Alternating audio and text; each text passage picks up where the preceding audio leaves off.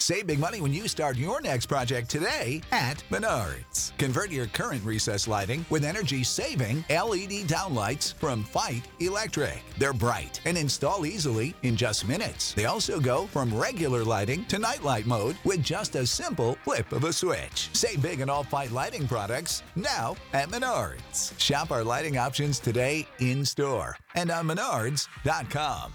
Save big money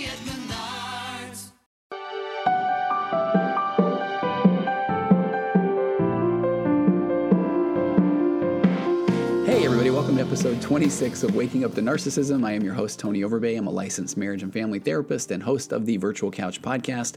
And as always, I am excited to be here. And I'm excited to talk today about the concept of parenting. Specifically, we're going to talk about co parenting with a narcissist. I'm going to introduce you maybe to a new term, which is the concept of parallel parenting with a narcissist, and we're going to talk about the differences between co parenting, parallel parenting.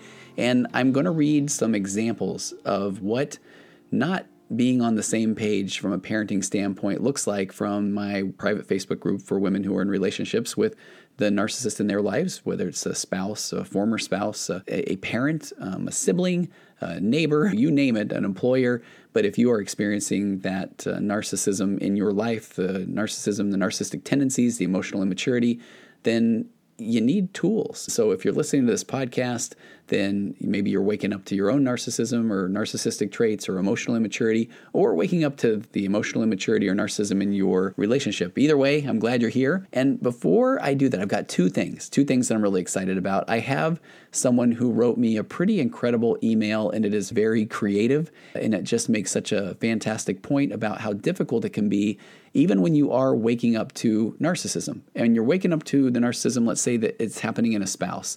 And a lot of times the feedback will be, hey, you're typically talking about the male as the narcissist. And in a couple of episodes, I've given that data of why that's more of the norm. But I have a guy that wrote me and talked about his challenges in his narcissistic relationship with his wife. She is the one displaying the narcissistic traits, tendencies, the emotional immaturity. So this email comes to us somewhere in Scandinavia. It's entitled Game Day. He says, True story. I'm standing in a rain soaked stadium in Copenhagen, Denmark, with 30,000 other Bruce Springsteen fans, or Bruce freaks for the more hardcore of us. He walks out onto the stage with the rain pouring down. It hasn't stopped raining since we took up our patch in the mosh pit at 9 a.m. that morning. Patty, his wife, is on stage with him. She's clearly not happy. In fact, she looks fuming. 30,000 rain soaked fans scream in unison, Bruce! He waves at us, he moves to the center of the stage, and he kicks right into the Creedence Clearwater Revival Who'll Stop the Rain. Patty avoids him. She won't engage with his attempts to schmoozy up to him through the song. She's not having any part of it. And at the end of the song, he walks across to her, he looks her in the eye, and from the first row of the mosh pit, you can lip read the words as he says them, short and to the point. I'm sorry.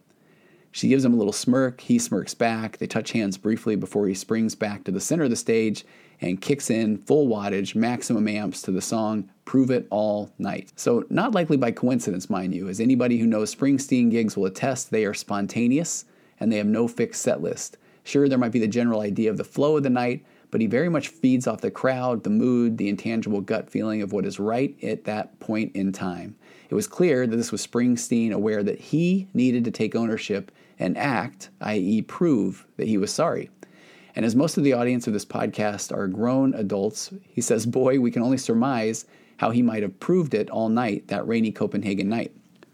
But all jokes aside, it was on Springsteen to not just wait for someone else to stop the rain, but to acknowledge it was within his power if he acted, owned it, and was vulnerable enough to admit to himself and someone else that he'd stuffed up and had in no small way contributed to the rain. And this writer says, In that moment, I realized three things. Number one, Springsteen had his own relationship issues and he was just like the rest of us. Number two, he recognized he needed to own it and apologize if he'd done something wrong. And number three, that being able to say sorry and owning it in that exchange was indicative of something more. And this is where I love where he goes in this email. He says, musically, it wasn't just by coincidence and by luck that he was on stage with the love of his life in front of 30,000 screaming fans, belting out on his 1957 Fender the classics like Born to Run or Badlands, and looking like it was oh so natural and oh so fun. He owned it. he'd done hard yards over many years, learning and practicing hour after hour, day after day, rehearsing, getting it wrong, rehearsing again, going back to the drawing board, getting it wrong, getting it right sometimes, discouraged, encouraged, full of doubt, full of confidence. He dealt with others, he'd taken on things, blessed their hearts, seeking advice, getting advice, wanting advice, unwanted advice, sought advice, unsought advice, constructive advice, unconstructive advice. He'd listen to his dad and others tell him to grow up and get a real job. He dealt with music execs telling him to hurry up, produce something amazing, and produce it now. And all of this had culminated in this moment in time. And the writer says, I don't know for sure, but I reckon he would have been fully present in that moment.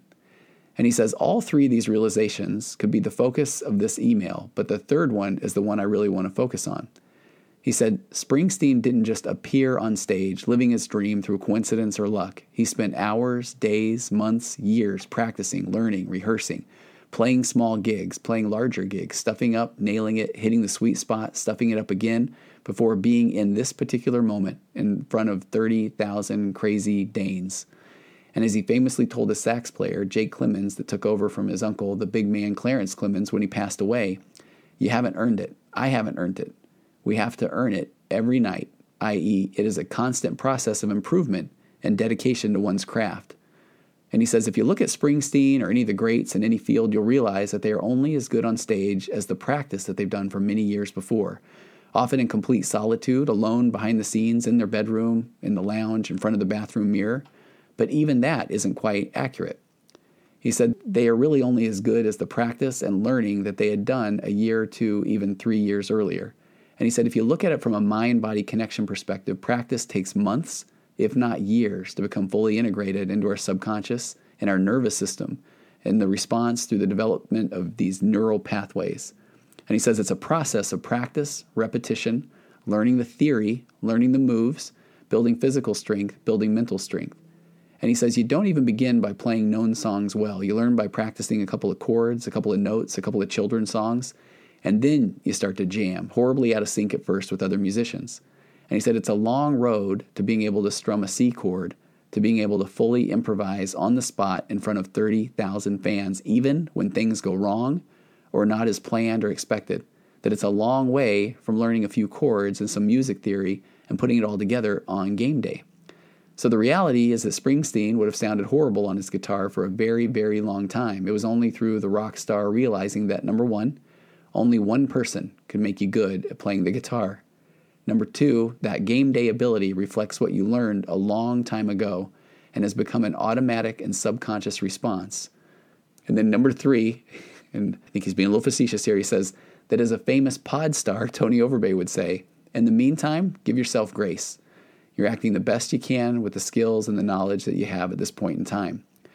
And he said, in one final bit of advice from Tommy Morello from Rage Against the Machine, who is often seen and heard on stage with Springsteen these days, he said, when asked by a budding guitarist in an online question forum a few years ago, My fingers hurt. Should I stop practicing as much? And he shot back a reply, No, practice more. So I, I hope you can see why I love that email because there's so many things there that only one person could make him good at playing the guitar. And then how you show up on game day really reflects what you've learned a long time ago, that it's become automatic and subconscious. And in that meantime, in the interim, give yourself grace. If you are listening to this podcast, there's a good chance that you are starting to go through a lot in your relationship, a lot in your marriage. And the more that you start to bring some awareness and start to integrate these tools, the more that you start to realize it's okay for me to have completely different opinions, to want to do things that I enjoy, and that's not a threat to someone else. That the more you do that and the more you become differentiated, the more you become interdependent, unfortunately, the more pushback you're going to get, the more invalidation you're going to get. So every time that you're showing up and you're becoming stronger and you are standing up and you're setting these boundaries, just know that you're going to get that pushback. It's not going to always go well. It's that equivalent to starting to strum that C chord.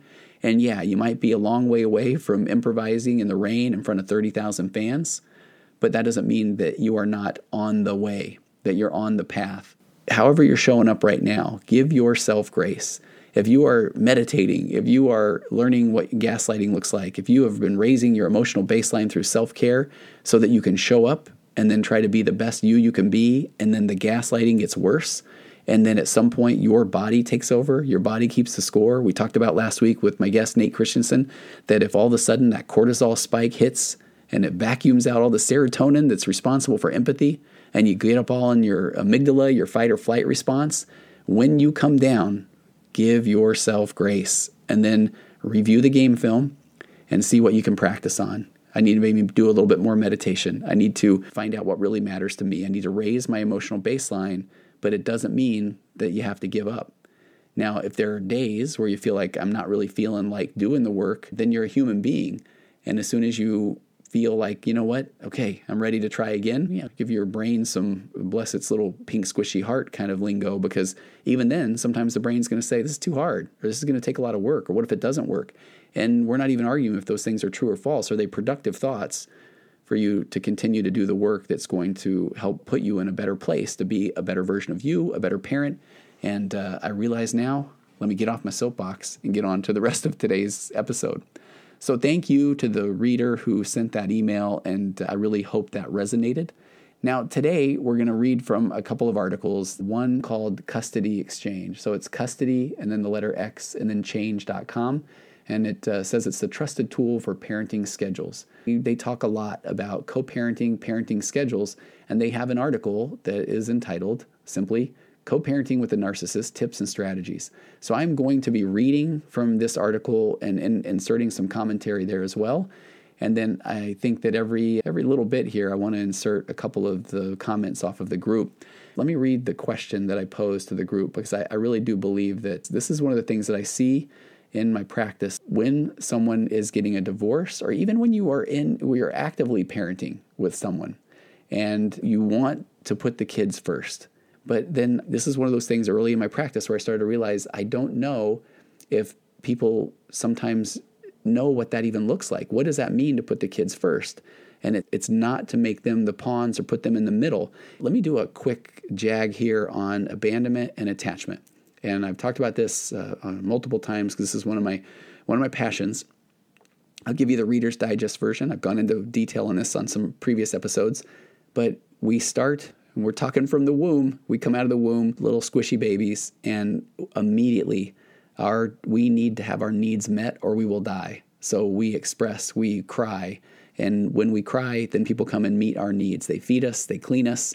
And so from our factory setting, abandonment equals death and I have to show up in a way that I can get my needs met. And since that's pretty easy because babies are cute and they actually smell pretty good, then people meet the baby's needs.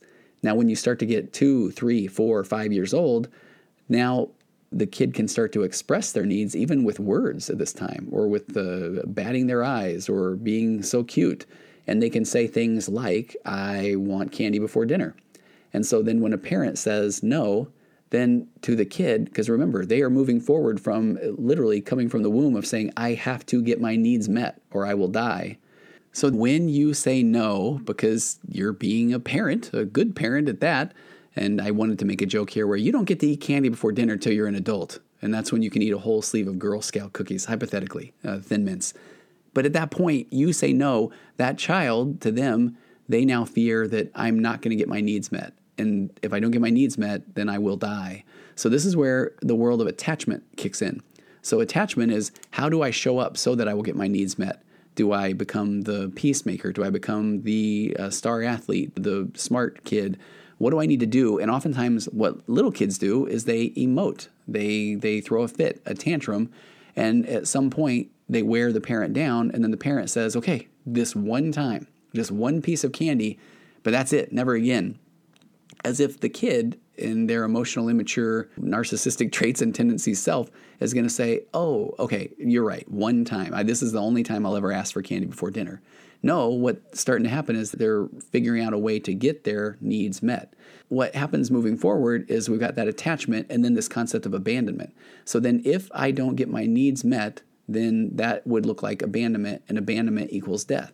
And when somebody is emotionally immature, and we're talking about if it's the, the adult, but in particular a child, then everything, since they are egotistical and they are the center of the universe, then if you're not meeting their needs, then it must be about them. That that must mean that they are unlovable, that they are broken because they don't have empathy. They don't have that perspective that other people have things going on in their lives. The example, if it's Christmas and they don't get the toys they want, they may not know that mom and dad are struggling financially. At that point, they just think, Santa doesn't even love me. I must really be bad. That concept, I want that just ingrained in people that when they're parenting now in a relationship, or especially if they're going through divorce, that even if the parents are not making it about the kids, that it's natural or normal for a kid to feel like, oh, this is my fault. This is something that I've done. So it is imperative. It is absolutely imperative to not put the kids in the middle of it as best as you can. With that said, let me read from the group. Here's what I had posted. I said I had somebody share with me a couple of examples of things that their kids have said that obviously comes from the narcissistic co-parent recently. And I said, I would love to hear those examples in the comments below. And whenever you run across an example or you have examples, please feel free to share. My go to example was a seven year old coming back from a then um, the non narcissist parent's house saying that the narcissistic parent had told the seven year old, Mommy said that you cheated on her. And now mom in the scenario was the narcissist. So the dad responded by asking the daughter what she thought that meant. Hey, so what, what do you mean? What do you think uh, that means, cheating? And then the seven year old responded immediately and, and said, Well, she had seen dad cheat in Candyland. That's pretty obvious that the mom in that scenario, the narcissistic mom, put that on the child. The child was not saying, Hey, did dad cheat on you? I had a couple of more that had happened recently in session. And one of the teenagers said, You know, mom, I've been thinking, I want to live with you 50% of the time, and I want to live with dad 50% of the time. And this person had mentioned that it, he, he had never used percentages with regard to time previously uh, or any time before that. And that she didn't really even believe that he was aware of what that split between parents was because he's just going places when it's time to go places. Another mom had mentioned to that the narcissist, the, the mom had mentioned to the narcissist that kids weren't taking showers when they were at his house. So could he encourage that behavior? So I believe it was an eight year old came back to mom's house and said, Dad said I have to shower every day now, but that's really going to raise the water bill. And I don't even think that one needs much explanation because does an eight year old, first of all, even know that there is a water bill and absolutely doesn't understand the, the concept of how much his showers are going to um, add to the water bill? Even add into there, how long does an eight year old, I don't know, maybe we're talking a minute or two.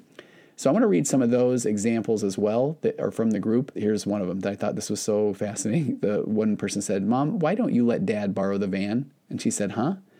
And then she said, Dad said that he asked you if he could use the van, and you said no, and now we can't go to our aunt's. And then she said, In reality, he asked me what my plans were for the evening, and I said I was going somewhere. She said, That was the end. She said, I had no clue that he wanted to borrow my van. He had a vehicle for the record, but he doesn't take care of it, and it had uh, maintenance issues that needed to be done, so he prefers not to drive it. So I hope you can understand where we're going here with this is that when a person says that, oh no, I'm doing what's best for the kids, but then they are putting this, this uh, what's the phrase, throwing the parent under the bus, that kind of a vibe. In another example, a woman's daughter came home and said that she was going to testify against her in court so that she wouldn't get custody. And she said that, Mom, you need a psychiatric evaluation and medication. Uh, later, this person's counselor had a chance to speak with the daughter and asked her if she thought that the mom was an unfit mother, to which the daughter said, No, of course not. So you start to see that the narcissist will plant these things in the heads of the kids, and that is absolutely not what is and what is best for the kids. Someone else mentioned that from a child who had typically only given high fives and dance parties when the mom would get good grades going to school. Then she got a good grade on something and expressed it, and the kid said, You actually study way too much, and I feel like you're not really there for me, or you're neglecting me. And this person said, I really don't think that my daughter knew what the word neglect even meant. Another one, uh, the person said that my narcissistic ex told my kids that he had signed a piece of paper so that my husband and I could get married while we were still married. And she said, Huh? She said, First of all, that's not even legal. What he signed was what was called a bifurcation to end the marriage, even though they hadn't finished the settlement. And I'll turn back to a few more of these, but understanding that co parenting needs to be about putting the kids first.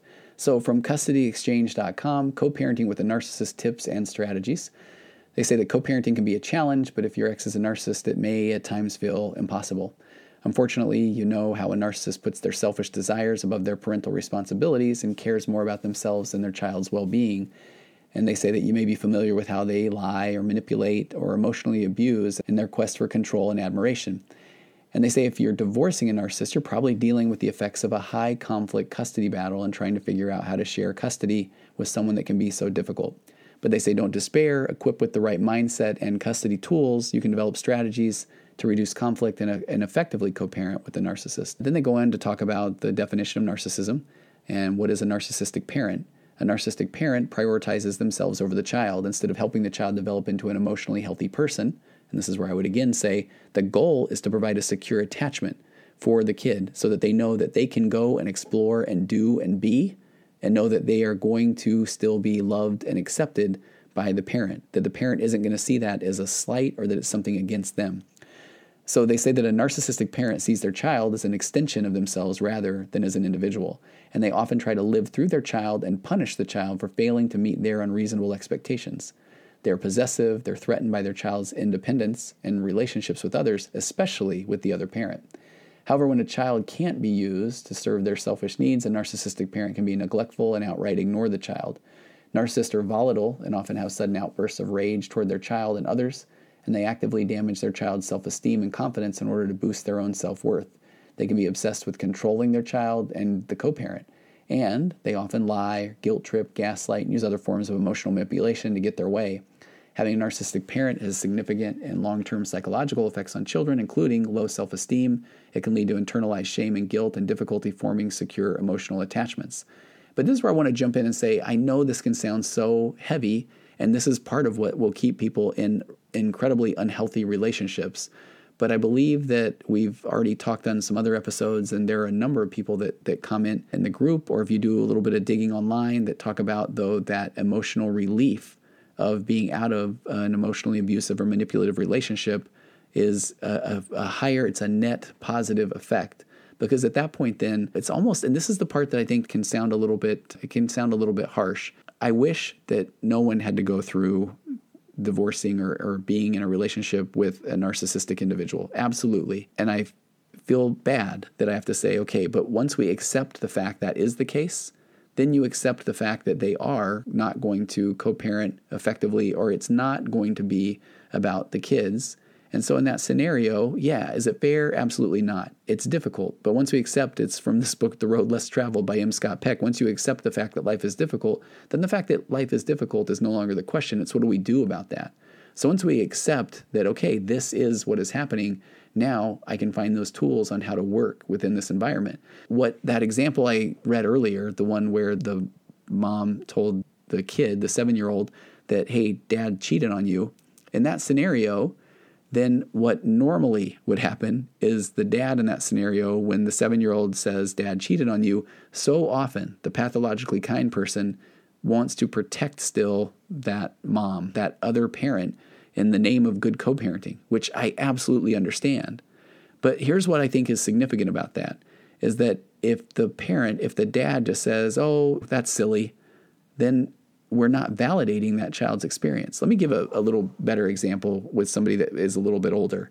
If you are sitting there and you're dropping off your, let's say it's your 14 year old, and you're this one, it's the narcissistic uh, husband. Let's say that he is supposed to be there at four o'clock at the drop off spot. Your 14 year old is going to spend the weekend with him, and then he is not there at four. He's not there at 4:30. You text, you call, he doesn't respond, and he finally shows up at about 5:15 and at that point, your 14 year old is very upset. And as they see, as he's even pulling up, and this has maybe been a pattern, and he didn't communicate, and he's literally on his phone at that time, that if the 14 year old says, That just makes me so mad, I'm frustrated by dad being this late and making us sit here and wait, that too often the pathological kind person is going to say, He's probably just got a lot going on or he's tired.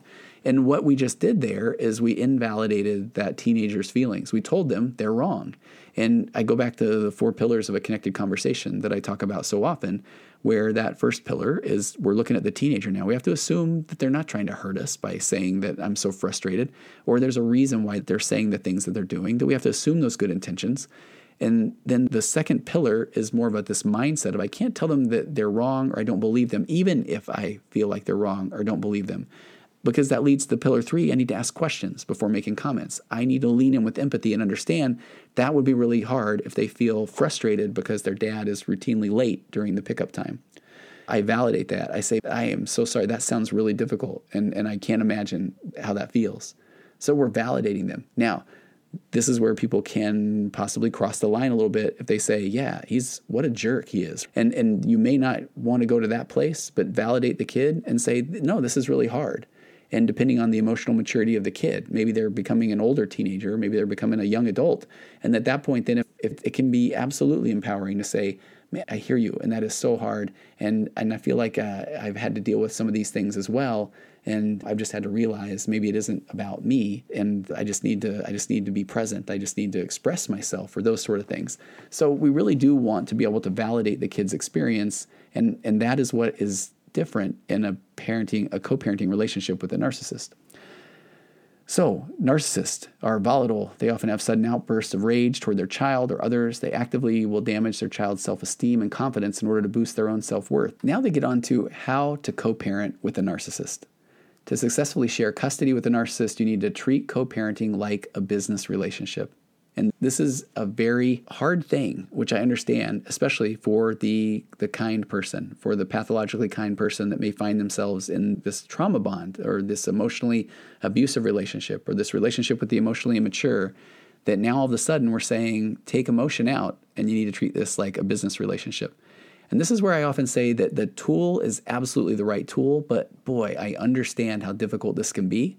And this goes back to that the letter that the person wrote at the beginning that you need to really start practicing this. This is where a daily mindfulness practice, raising your emotional baseline, getting your PhD in gaslighting, learning how to get out of unproductive conversations, setting healthy boundaries. These things need to be practiced throughout your day. They need to become a part of you so that you can show up in this situation knowing what is best for the kids, trusting your gut, and then treating the co parenting like a business relationship.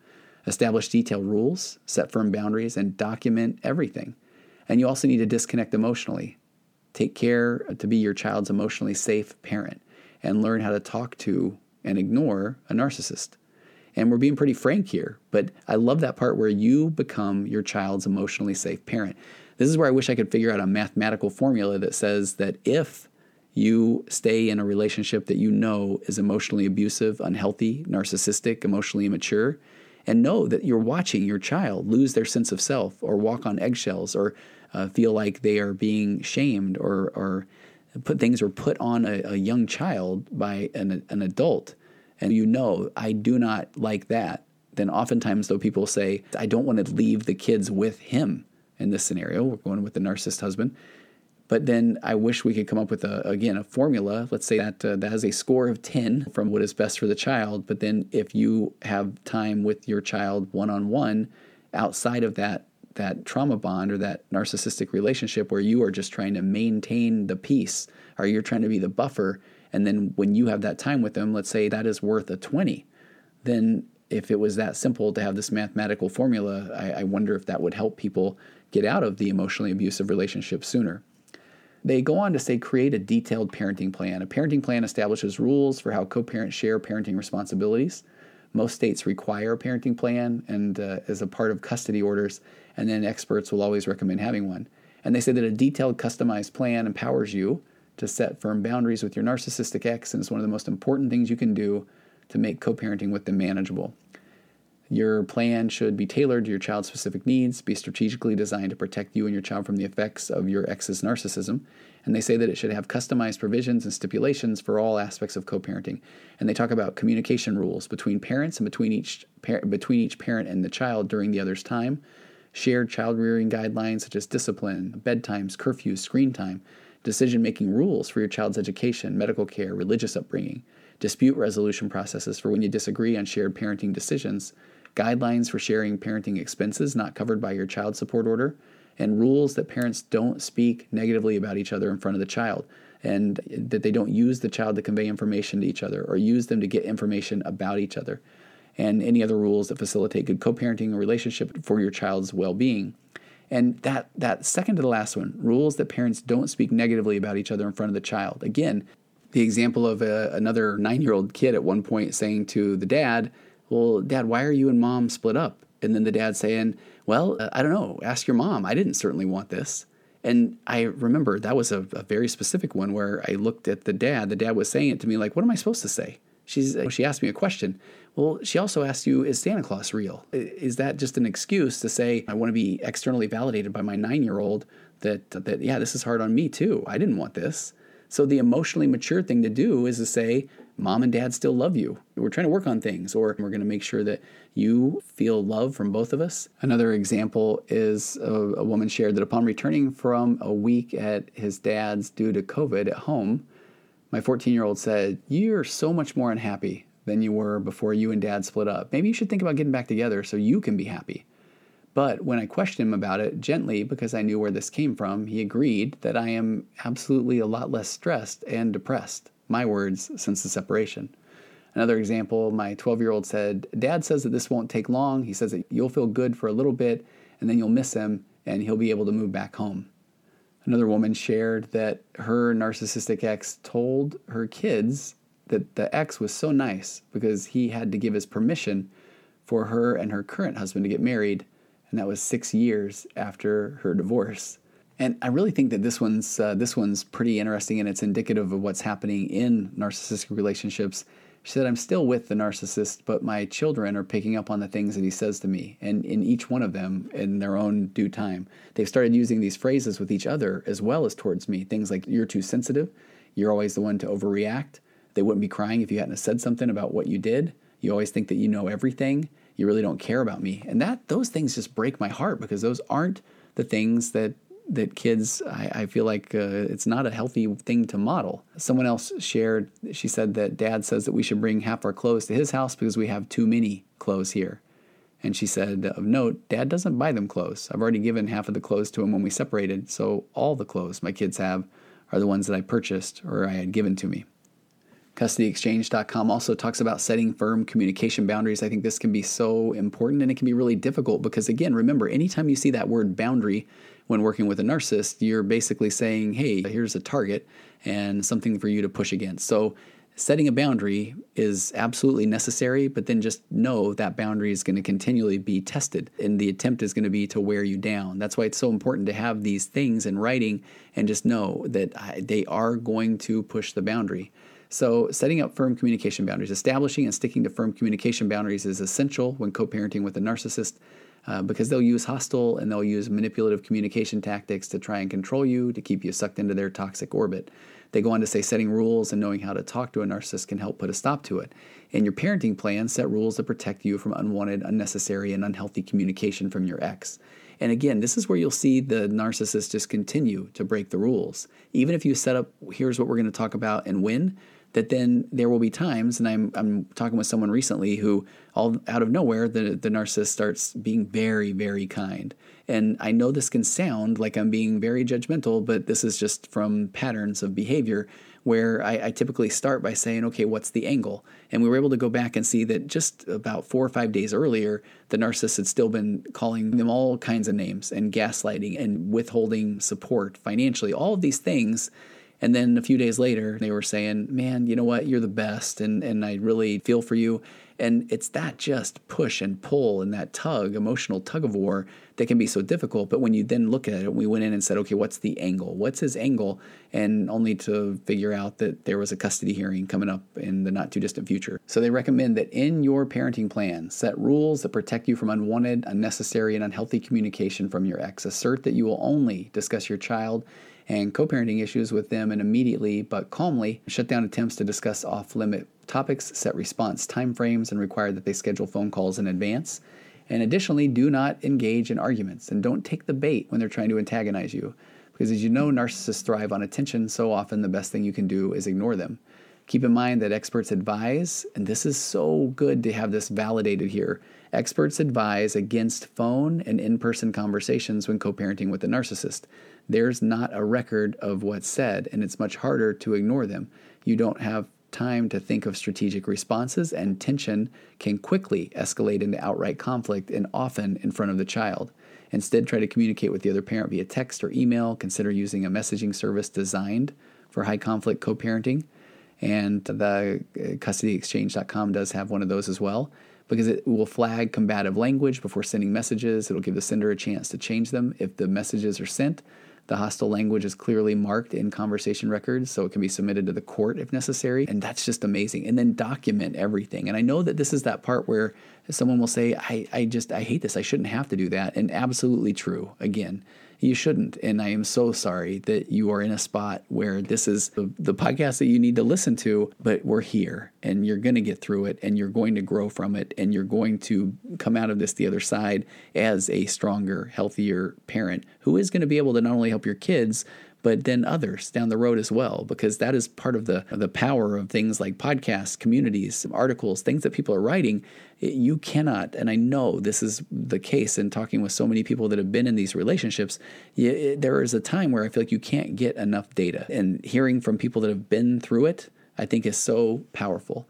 So document everything. If you've already gone through the divorce and custody process with a narcissist, they say that you've likely learned the importance of keeping records and documenting everything. Unfortunately, the record keeping doesn't end when the final orders are issued. You never know when a narcissist might make false claims or try to get court orders modified in order to further manipulate you. So it's important to be prepared with documentation of everything related to co parenting.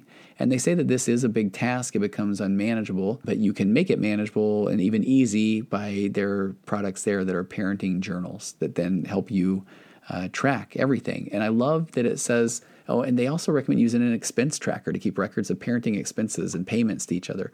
You can also use it to request reimbursements from the other parent for shared expenses, which helps you maintain this business like dynamic and avoid unnecessary communication. And they say be the emotionally healthy parent. And I just say amen to that. A narcissistic parent does not prioritize their child's emotional needs. This means that you have to strive to always be the safe parent, and you will be the safe parent, the parent who's looking out for your child's well being and healthy emotional development. Allow and encourage your child to express how they feel without judgment. Pay attention to how the other parent's narcissism inflicts emotional damage on your child, and then develop strategies to prevent it and address it when it does occur. And I appreciate they say, of course, this is challenging because the psychological effects of having a narcissistic parent are complex. And it's this for this reason, experts often recommend mental health counseling for children of narcissists. And they say, of course, that you may also consider counseling for yourself, especially if you have symptoms of narcissistic abuse syndrome, complex post traumatic stress disorder, that the more that you can recover from your relationship with the narcissist, the better equipped you're going to be for your child. And, and ultimately, that is the. I want to talk very briefly, and then we'll wrap this thing up. Parallel parenting. They say when co parenting doesn't work, even with the best tools and strategies, successfully co parenting with a narcissist can be next to impossible if they refuse to cooperate or compromise. And in this situation, you may consider parallel parenting as an alternative. And I was not familiar with this concept. In parallel parenting, your interactions with the other parent are extremely limited, and each of you parents without involving the other. Now, uh, what does that look like? They have a, an article that goes into parallel parenting, and it really uh, they and this is for really high conflict couples. Keeping tensions to a minimum is the, in the best interest of your child, and they say that this might prove difficult if you have a contentious relationship with the other parent. So Parallel parenting allows feuding parents to have significant roles in their child's lives without interacting much with each other. But here's what can be tricky parents choose how to raise their child within their household and only collaborate on major decisions like child's health care. The goal ultimately is to prevent conflict, allowing the child to have a positive relationship. But before going this route, consider the what par- parallel parenting entails and it can be difficult. They talk about the the pros and cons. The pros, no exposure to spats that hearing arguments between parents can negatively impact a child's mental and emotional well being. And since parents rarely, if ever, in a parallel parenting situation are around each other, there are fewer chances for the child to witness these uh, conflicts. The cons, obviously, then are the varying rules. So, since each household has its own set of rules, the child may feel confused about what is and isn't allowed and the child may challenge a parent who doesn't permit something that the other parent does. And and I would recommend I'll put this in the show notes of the article on parallel parenting. Again, I'm just at this point I'm only reading because I'm not familiar with uh, parallel parenting, and I can appreciate where it says that that is probably something that's going to come from incredibly high conflict divorces.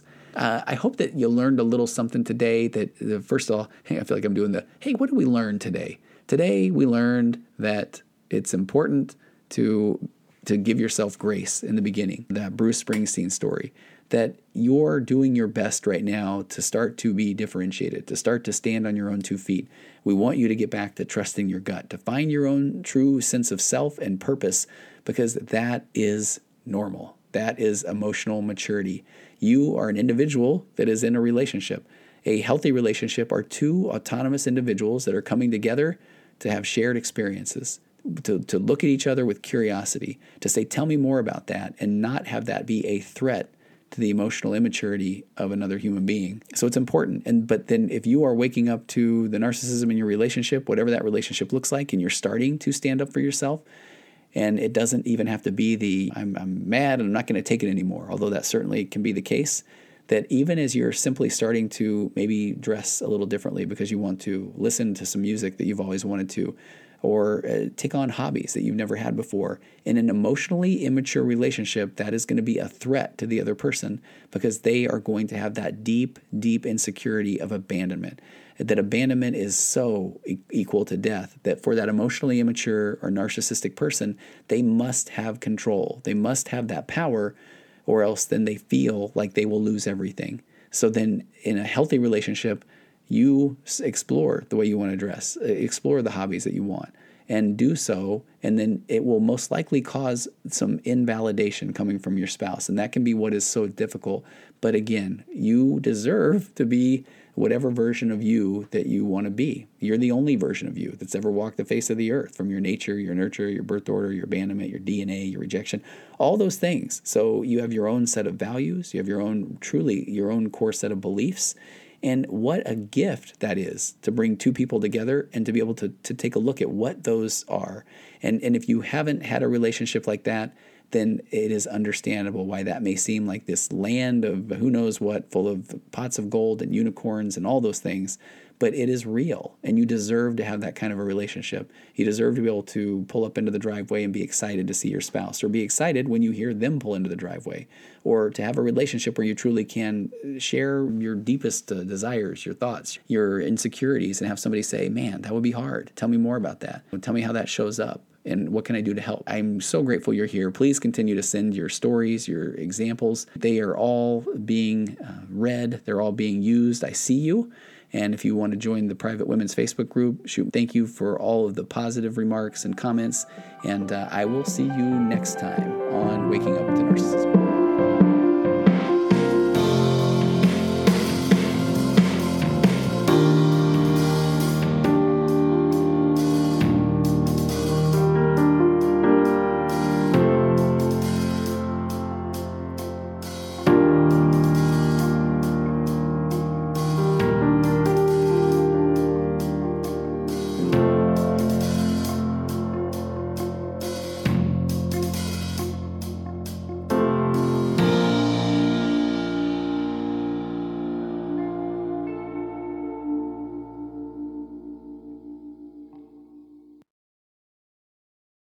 Big on brunch for mom, all in the Kroger app.